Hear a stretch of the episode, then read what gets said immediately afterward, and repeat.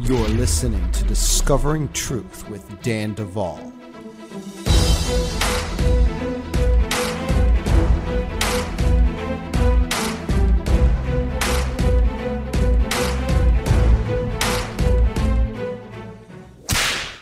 Hey friends, Dan Duval here to tell you about three things. Number one, danduval.com. This is the home of the Discovering Truth with Dan Duval podcast. You can connect. You can become a podcast patron, meaning you give us a few bucks and you get a few benefits. You can also support us with merch by buying cool stuff like t-shirts, and sandals, bags, mugs, and the like, with really cool slogans and hip designs. Number two, you can check out overcomeraccelerated.com. This is our resource for supporting the healing journey. If you happen to be a survivor looking for more freedom and faster, this is the place you've been looking for.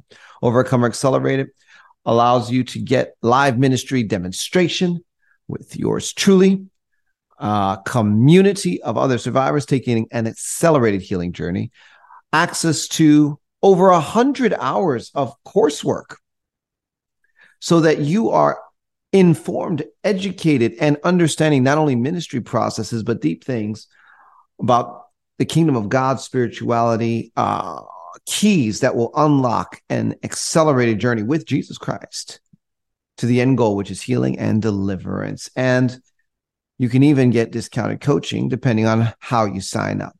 Number three, bridemovement.com. This is the ministry site. And if you have not connected with us through the ministry and you've just been listening to this podcast, I want to encourage you to check out the ministry as well, bridemovement.com. So much there, and I'm not going to take the time to explain it here. God bless. Those were your announcements.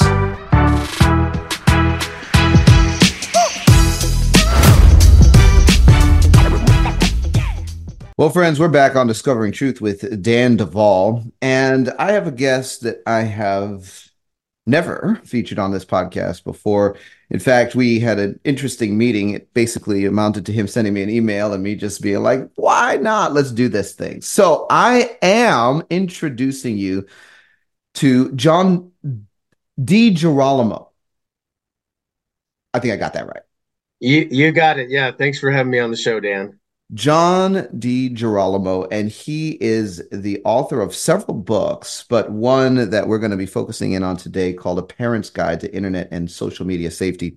Now, for those of you that follow this podcast, you know that we talk about a lot of things. We talk about dark things. We talk about secrets. I mean, everything from secret space program to government projects and satanic ritual abuse. We've had a lot of information go forth. But one thing that I think all of us that are parents can agree on is, well, we want strategies and tools for keeping our children safe from an ever increasingly unsafe world. And for that reason, John is joining me today because he has some keys. And so we're going to be focusing on those keys. And, John, I guess we'll just open up this podcast and talk a little bit about, your initial exposure to the awareness of trafficking and the targeting of children specifically.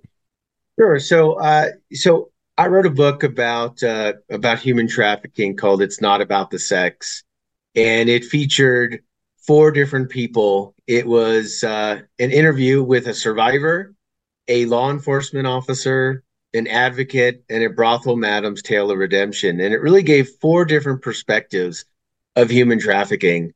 And I wanted to broaden that topic because there are predators out there, not just looking for human trafficking situations to exploit somebody in that way, but there's other ways that they can be exploited. And so I put together this, very short booklet that can be read in 20 minutes that's specifically for parents about kind of why the predators are doing what they're doing, where, how, and what do parents need to know, and what can they do to kind of keep their loved ones safe? So, so again, I really appreciate being on the show to be able to talk to your audience. So, all right. Let's talk a little bit about some of the unknown ways that children are being targeted now. I mean, I think, sure, you know, things have gone pretty far from the guy sitting in a van offering children candy. It's like, why don't you just get in the van and eat a piece of candy and I'm going to abduct you. Not that that isn't happening somewhere, but what are you seeing and what have you mapped? Sure. So let me give you a little bit of a background. So the first question is, why are predators out there and what are they doing? And they're really looking for either one of three things. They either want explicit content, they want to extort someone for money, or they want to meet for some kind of physical encounter. Now, they're going to target boys and girls differently. For the boys, primarily they're after money. For females, they're looking for images or they want to meet at a motel or something like that. So where are the predators? They're going to go where the kids are. They're going to Snapchat, TikTok, games like Roblox, Minecraft, etc. And they're going to try to get into some kind of private chat room, messaging, something like that. They want to become that person's online internet friend. Now, what's different about this generation of kids and teens is that they look at an online friend as a real friend, as an equal to somebody that you might see every day. You know, today's teenager looks at having 1,000 friends and followers as a goal. I see that as a problem. So you've got a little bit of a mindset where kids are just trusting of people online. So as an example, one of the ways that a predator will specifically target a boy is they will just do, you know, random profile setups, usually fake, and they will set themselves up as an attractive, say, you know, college girl, and they'll start sending friend requests, follower requests to a bunch of teenage boys. And, you know, it's so easy to say, hey, somebody wants to be your friend, click, boom, all of a sudden you're connected. So they do that, and they'll do that to potentially hundreds of people. And once that teenage boy sees, oh, this girl's really attractive, sure, I want her in my profile.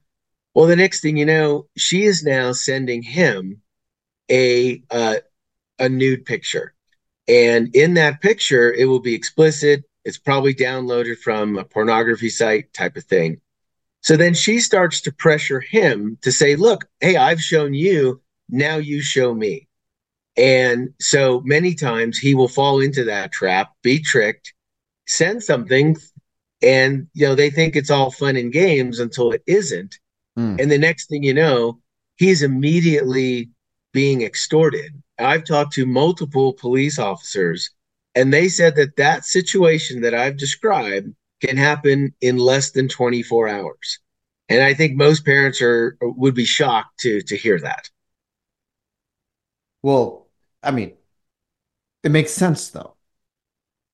And I think that, you know, parents are, and I think our entire society is more distracted than ever. And there's so many pulls. It's very easy for parents to just say, oh, this is a relatively innocent game or, you know, something that I can tolerate. I'll just let my kids be entertained while I take care of this concern and this problem and this and that. And, you know, trust that it should be fine. There's not this necessarily like, wait a minute, warning sign, warning sign. This is probably where my kid is going to be targeted. Yeah, the game itself might be age appropriate. The problem is that most of these games advertise, hey, play with people from around the world.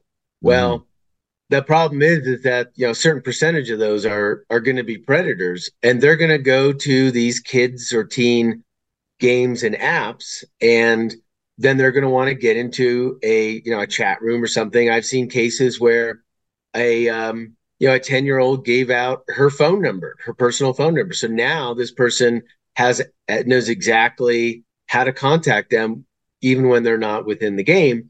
And so the parent thinks that you know, they're sitting at the kitchen table making dinner and the kid is there and they think the kid is safe, but yet they're on their phone. And as one officer told me, the predator is in their pocket because that's where the phone is. So let's talk a little bit about God being taken out of schools and the connection to the increase in pornographic usage. Yeah, so you know, I look at it in a simple way is that when you take God out of families, the public square, schools, something else is going to fill that space, and that something else isn't going to be good. And when you've got a secular society that promotes essentially your own truth, you can find your own truth. There's not one truth. You know, right and wrong is blurred, and then you know, they're encouraged at a young age to explore their sexuality, you know, kind of explore experimentation, things like that.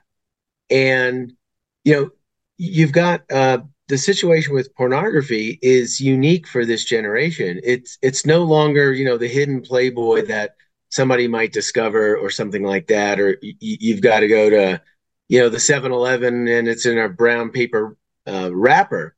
You know, studies today are finding a couple of, you know, very disturbing things. One, that the average age that somebody first stumbles upon pornography is about 10 years old.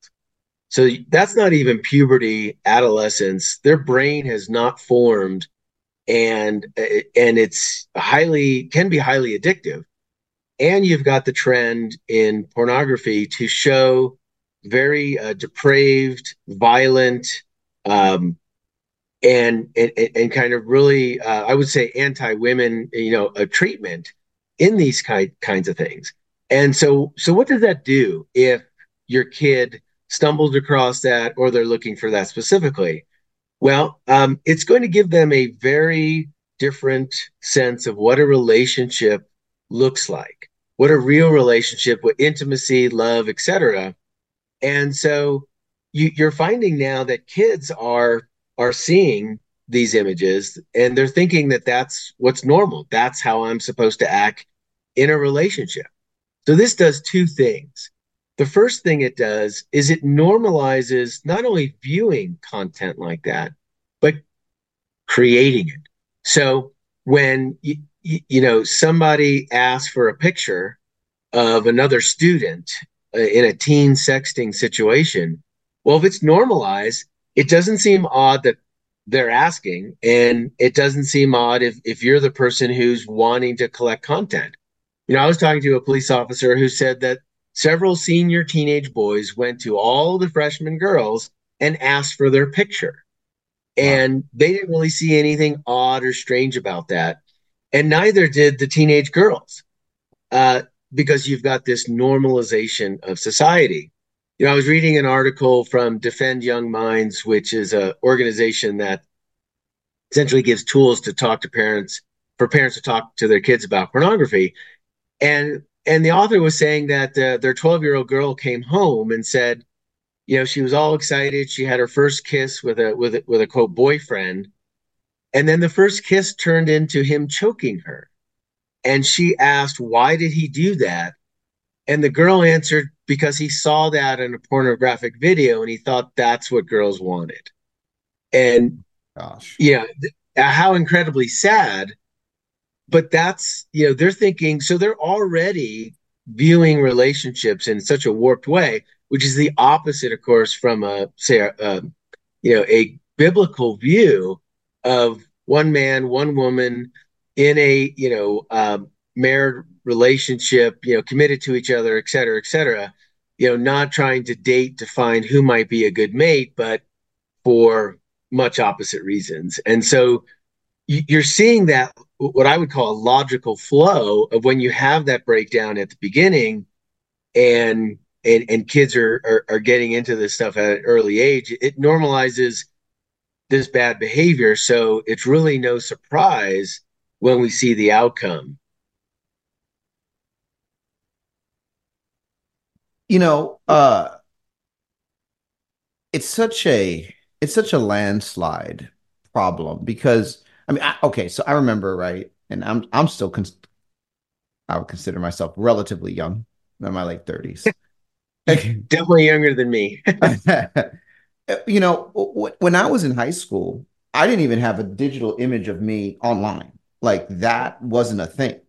It was so hard to even put a picture on a computer because you had to find a scanner. Like, you had to get a local pharmacy to produce a file with a picture, which was like a special process. And I mean, it was like, it wasn't exactly the easiest thing for the average teenager to do that. And then where do you share it? You know, it's like AOL online, like chat room, you know? And, and so I don't think I had actual pictures of me on the internet until I was already in college and Facebook came out. And then it was, you know, phones. I didn't get my first cell phone until I was like 19 years old. I mean, it was like all these hurdles. And now it's like, oh, every 10-year-old has a cell phone that can take video and picture and upload instantly to any number of things. So it's a completely different world, right? Yeah.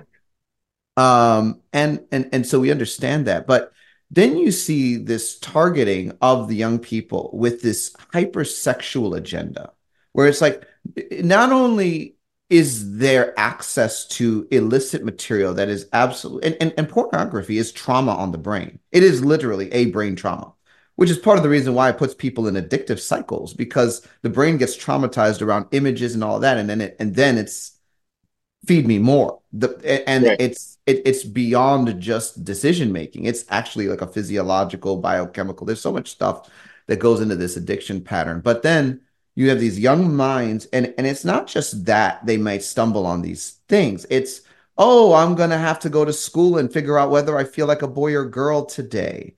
And, oh, you know, then all of this is being normalized. You know, how does it not produce an environment ripe for people to just play into the hands of predators? Because kids are being predisposed earlier and earlier to search that exploration of sexuality out. It's just being encouraged. So it's like it's quite a cocktail. And then the confrontation of that environment with biblical foundational approaches to relationship seems so archaic. It's like, no. Sex belongs in marriage.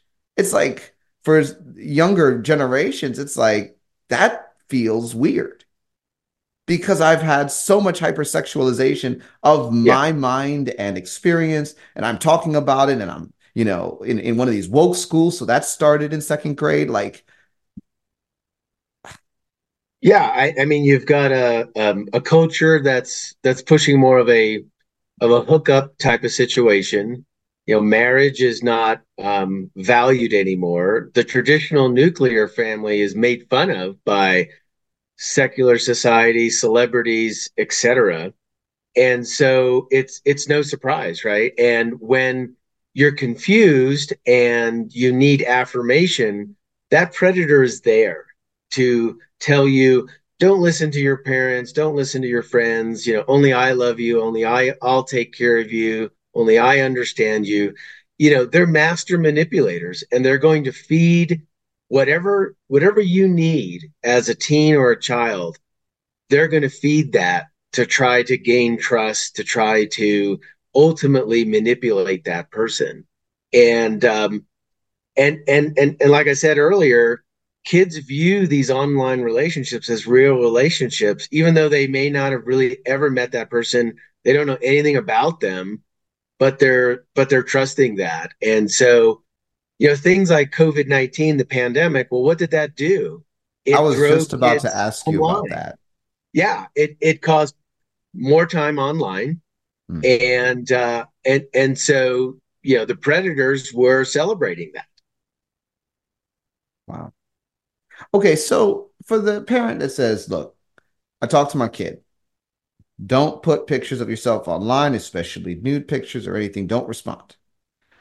How concerned do parents really need to be on this subject for a child that they feel they've educated?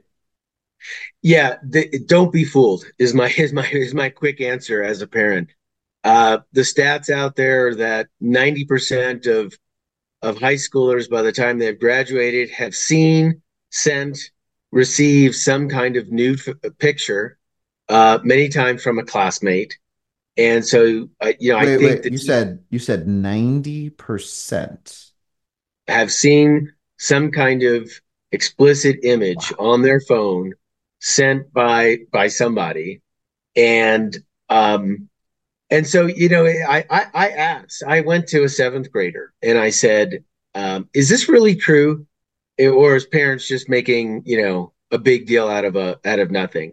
Does this really happen in your middle school, seventh grade, 13 years old? And he told me, yeah, it happens. It doesn't happen every day, but it's already happened at the middle school. I've talked to school board members. They tell me the same thing. They have problems in the middle school, and it's worse in high school.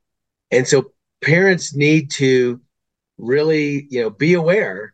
And even though they've had that conversation with their kids, that doesn't guarantee that, a week later they're going to get lured in or tricked or something like that. So what are your tips for how parents protect their children?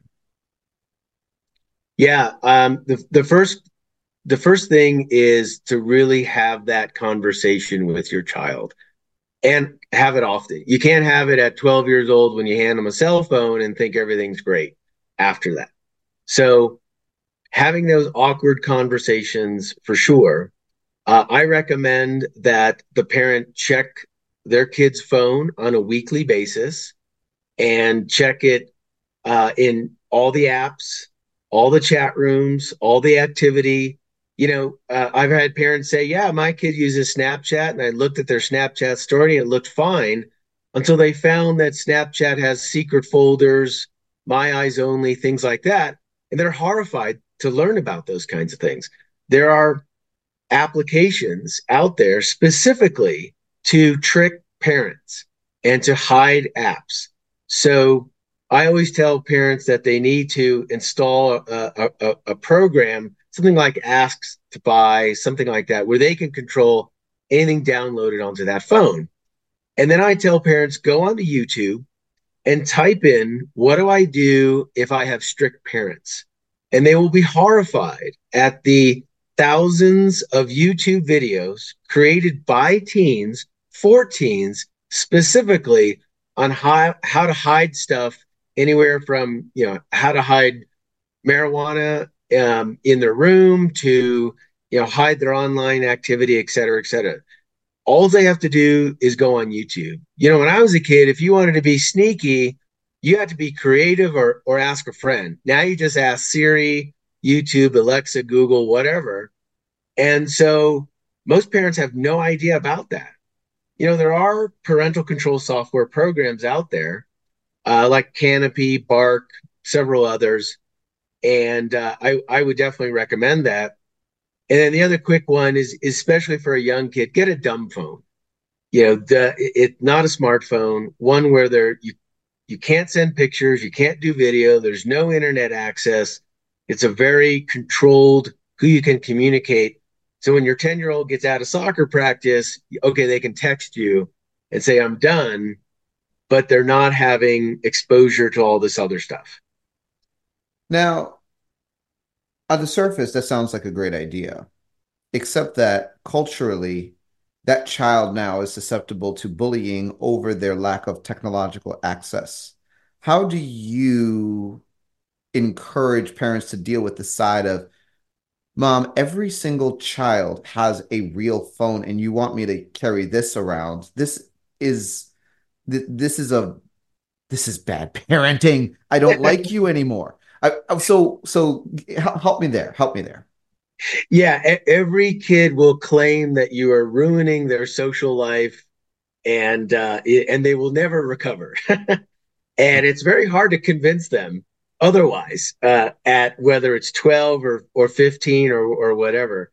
But it's tough. My kids were growing up just as smartphones were entering the marketplace, so.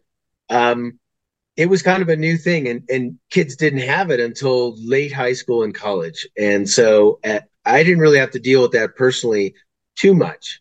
So I think you've got to have a balance. You've got to have a conversation with the kid and really limit what applications they're able to go on.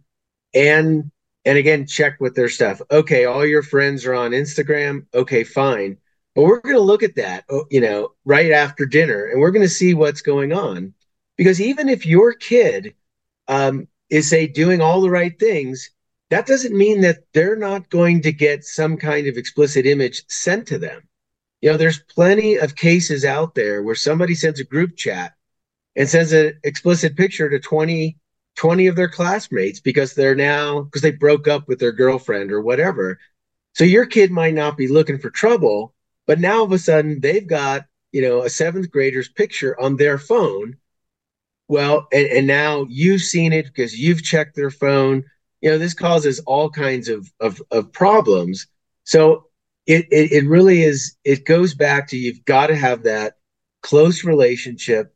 And it's tough because, you know, many times kids won't tell the parents what's going on in their life. So you've got to really be diligent and kind of explain what's going on.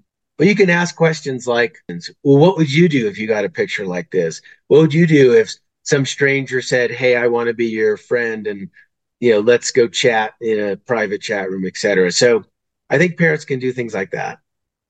Now, I want to ask you another question, because I know that this is going to affect a lot of people that are in mixed family situations, where, because this is so common anymore, right? It's like, yeah, you know, you had two people that come and they fell in love and everything was perfect until it wasn't. And 3 years later, you know, going in separate directions.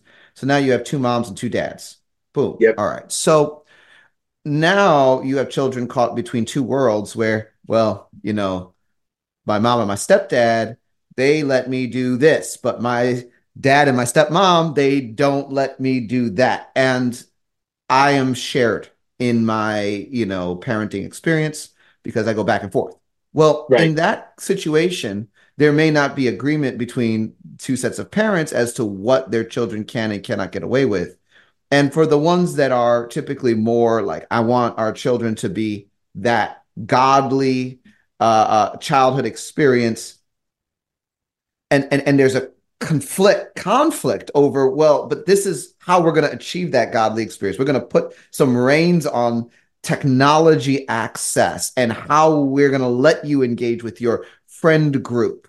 And then there's freedoms in the other place that are not as, you know, so for the parents that are saying, okay, I want my children to have that godly experience, but it's a mixed family situation and there are challenges there. We don't agree. Yep. What do we do there? What are some of your tips? Yeah, that unfortunately that happens often, and that can happen even not in a, you know, divorce type of situation. The parents can have different perspectives, and I don't have a lot of good answers on that one because you lose control when the kid is with the other parent, and the other parent is letting them do things. It's I think it's coming back to explaining those biblical values and why they're so important.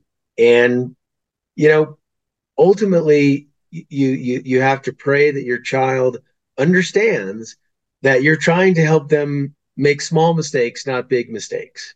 And everybody's going to make some kind of mistake, but you don't want it to be, you know, large. And pictures on the internet, they're going to last forever. You know, Snapchat, you know, it disappears in a couple of seconds. And, you know, that just doesn't happen. There's you know, screen recordings, things like that. So things live on in the internet, and it's really, really hard to get off of it. A little bit of a, you know, scared straight type of talk, I think, can help, but you do have to balance that to say, look, I love you. I'm trying to protect you. I know you think you know everything because you're 17, you know, and mom or dad is not as smart as you think. But showing them examples and finding out what's happening with their friends and who are their friends. Do they have the same values? You know, the old saying, you become what your friends are. And that's really true. And so I think it's trying to have that open dialogue to kind of stop some things before it gets out of control and, you know, nip it in the bud, so to speak. You know, this is a bit of a sidetrack, but this is one of my personal convictions that I absolutely stand by. And I think that on this subject, this is where we really get into the whole conversation on why building strong marriages is so important, because the biggest target of a broken marriage is the next generation. That's the thing, right? You break the marriage and then the next generation gets the hit.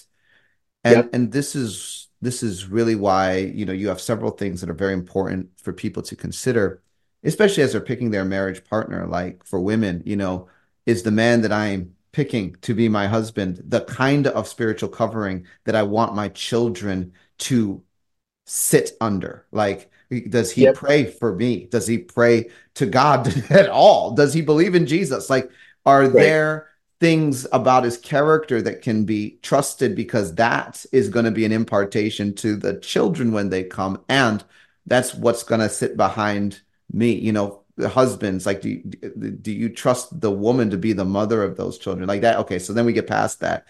And then it's like, you know, are we on the same page, and can we fight for that?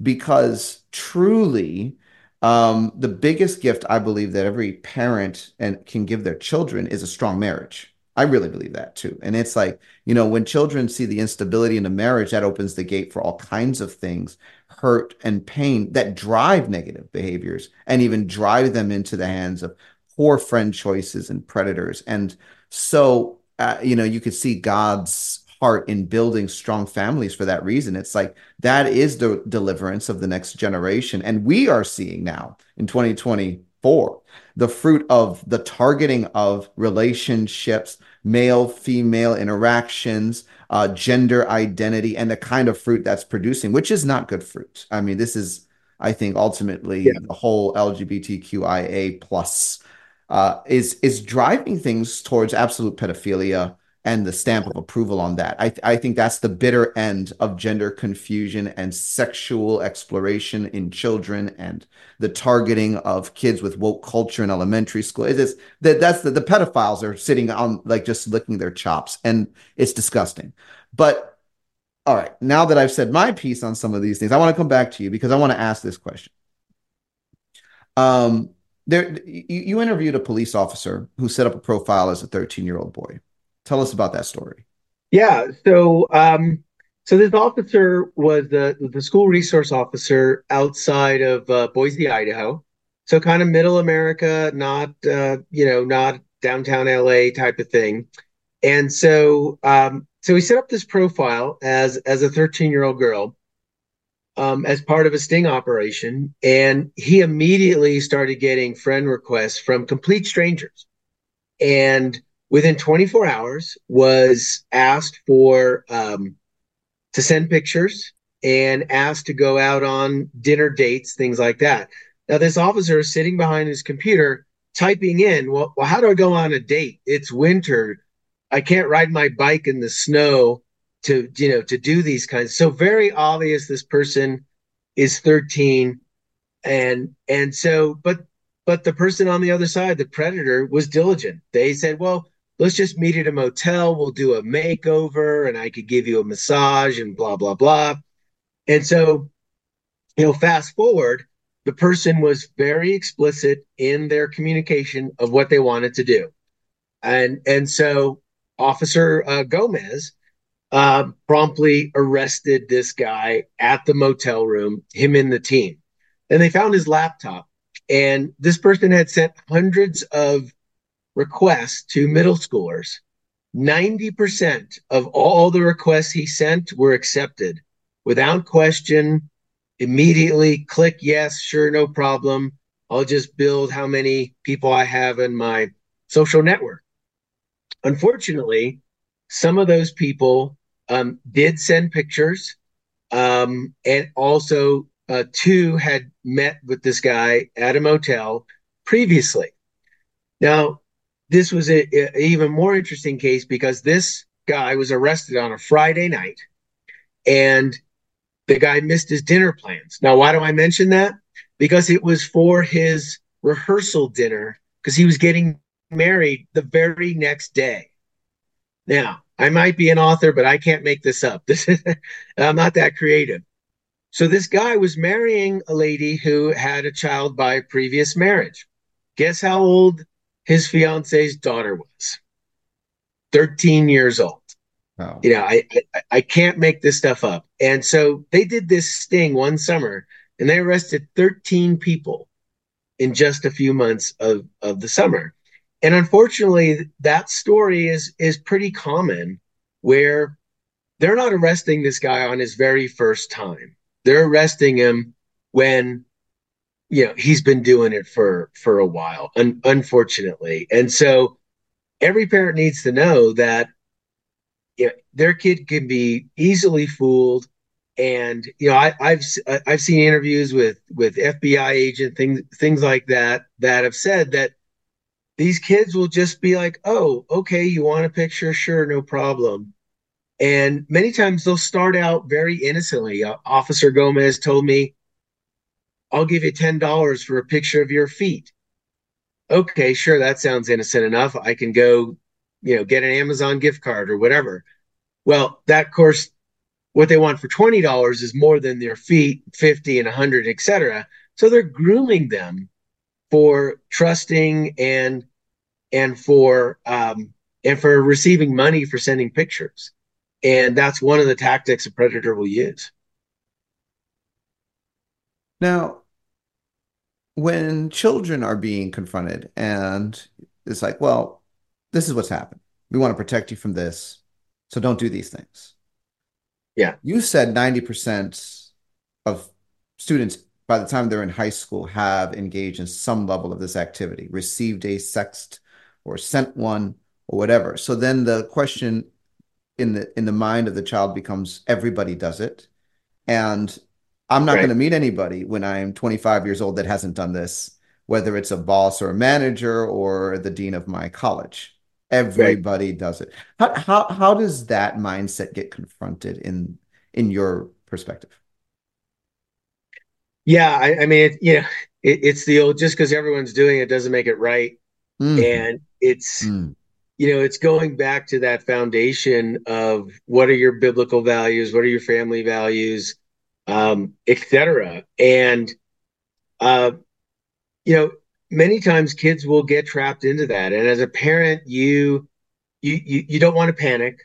You don't want to, you know, blow up, because then the kid will never talk to you about anything. So you almost have to really talk to them. You know, there are resources out there from different nonprofits, Thorn, National Center on Missing and Exploited Children, where they give parents some tools, you know, what to do if there's a picture out there, what they can do, you know, never pay extortion. You can go to, especially if someone has been sending let's say your child's picture around, there can be legal consequences, things like that. You know, the police are not looking to arrest somebody who's, you know, whatever, sent one picture and it's on one other person's phone. It becomes a bigger legal issue when someone starts sending it to 20 other people in a chat room. They sell it somewhere, post it on a pornography site, things like that.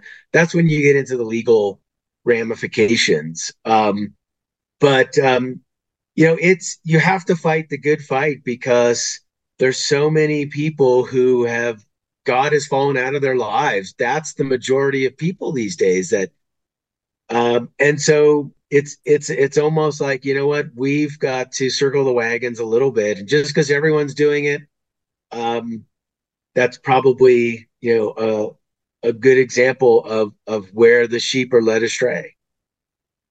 Yeah,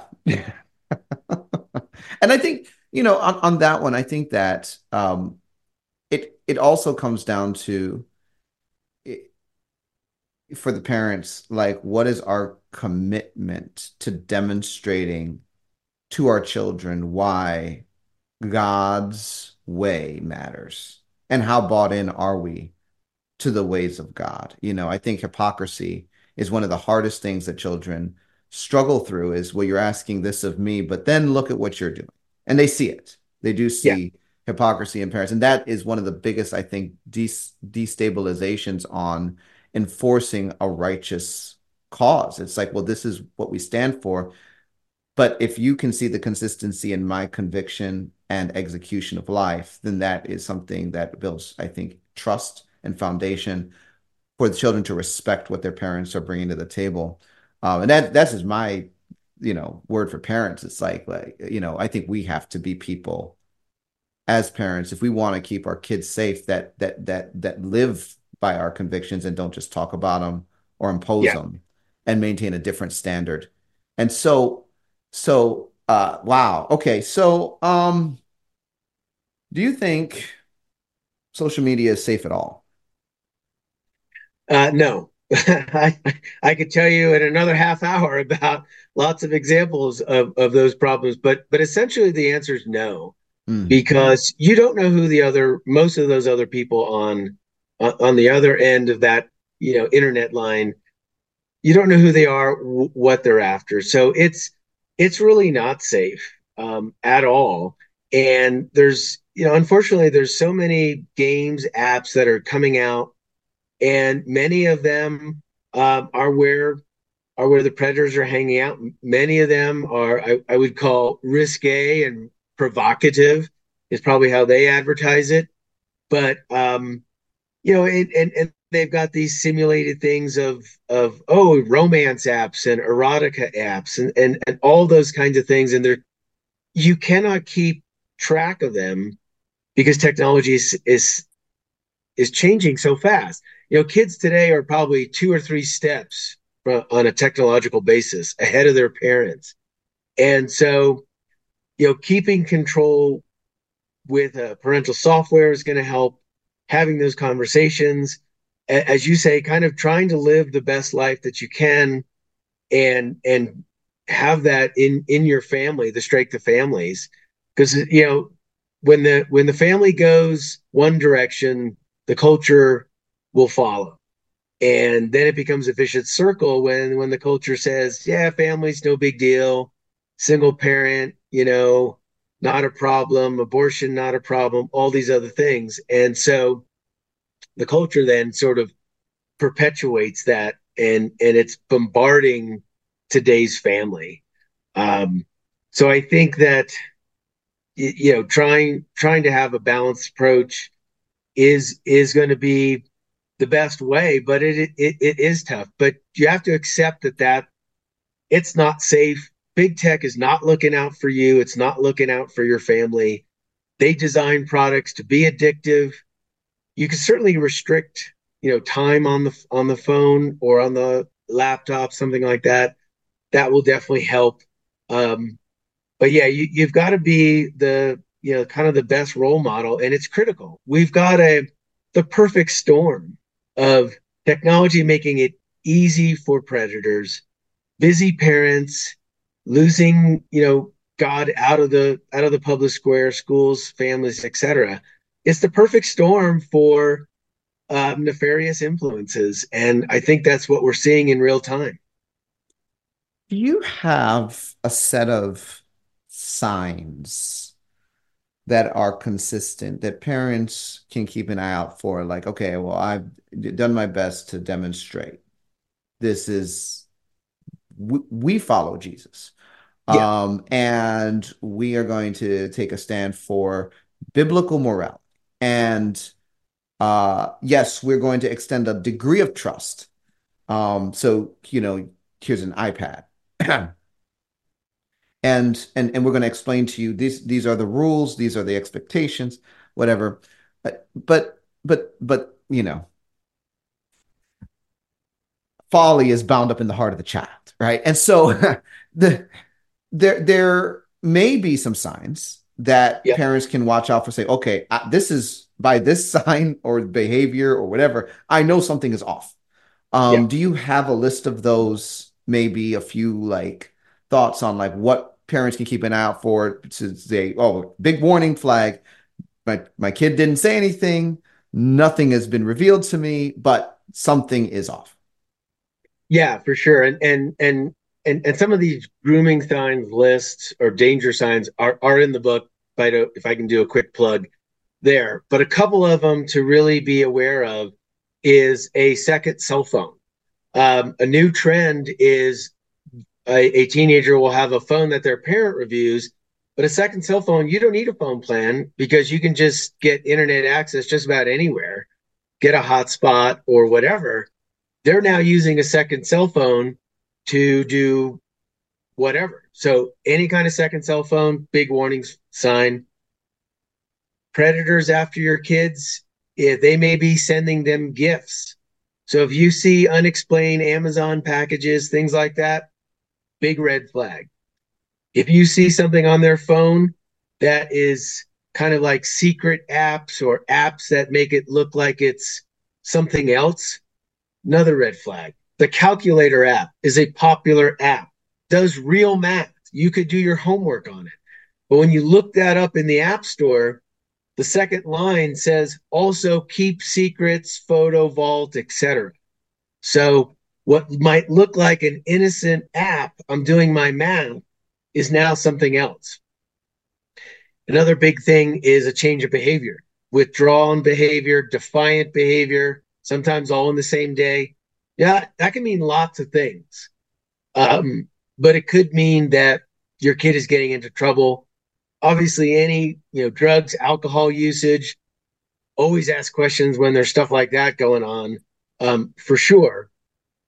And then any kind of secrecy about who they're chatting with, who they're texting, who they're having a private message board, they're on Discord, whatever.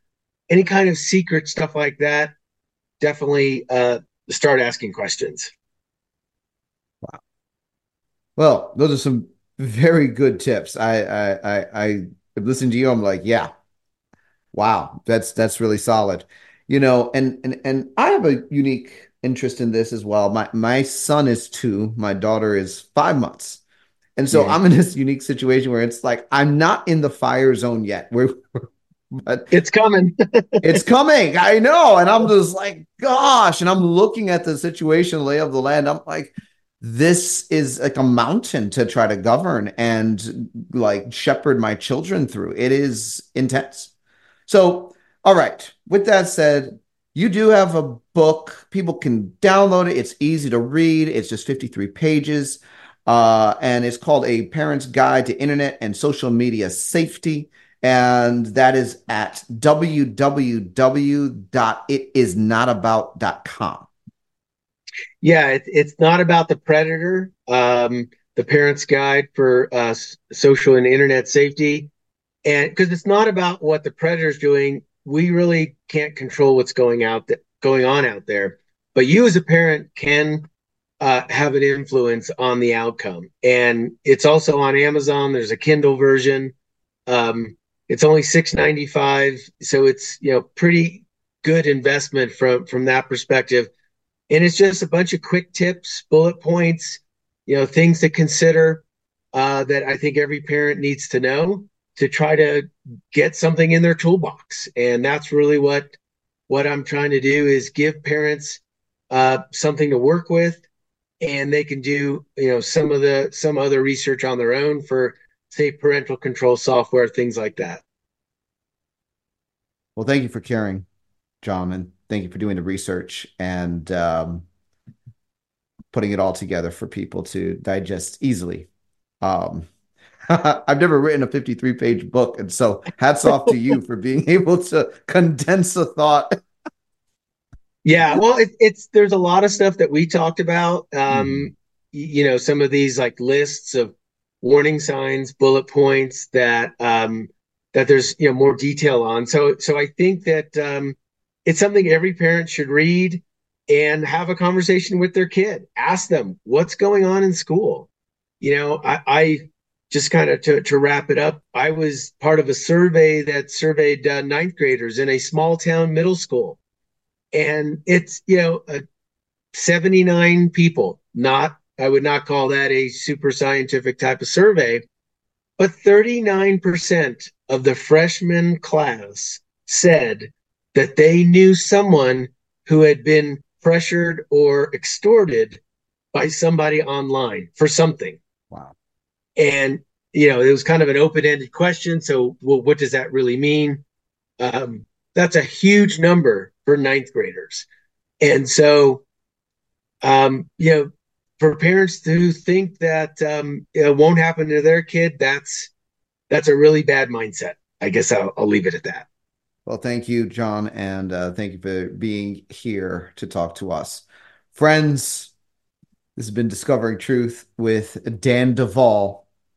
And until next time, God bless and Godspeed.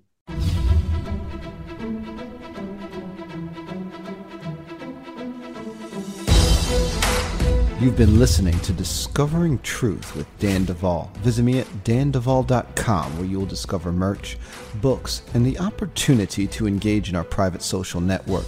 Join the tribe by subscribing to our email list and supporting this podcast.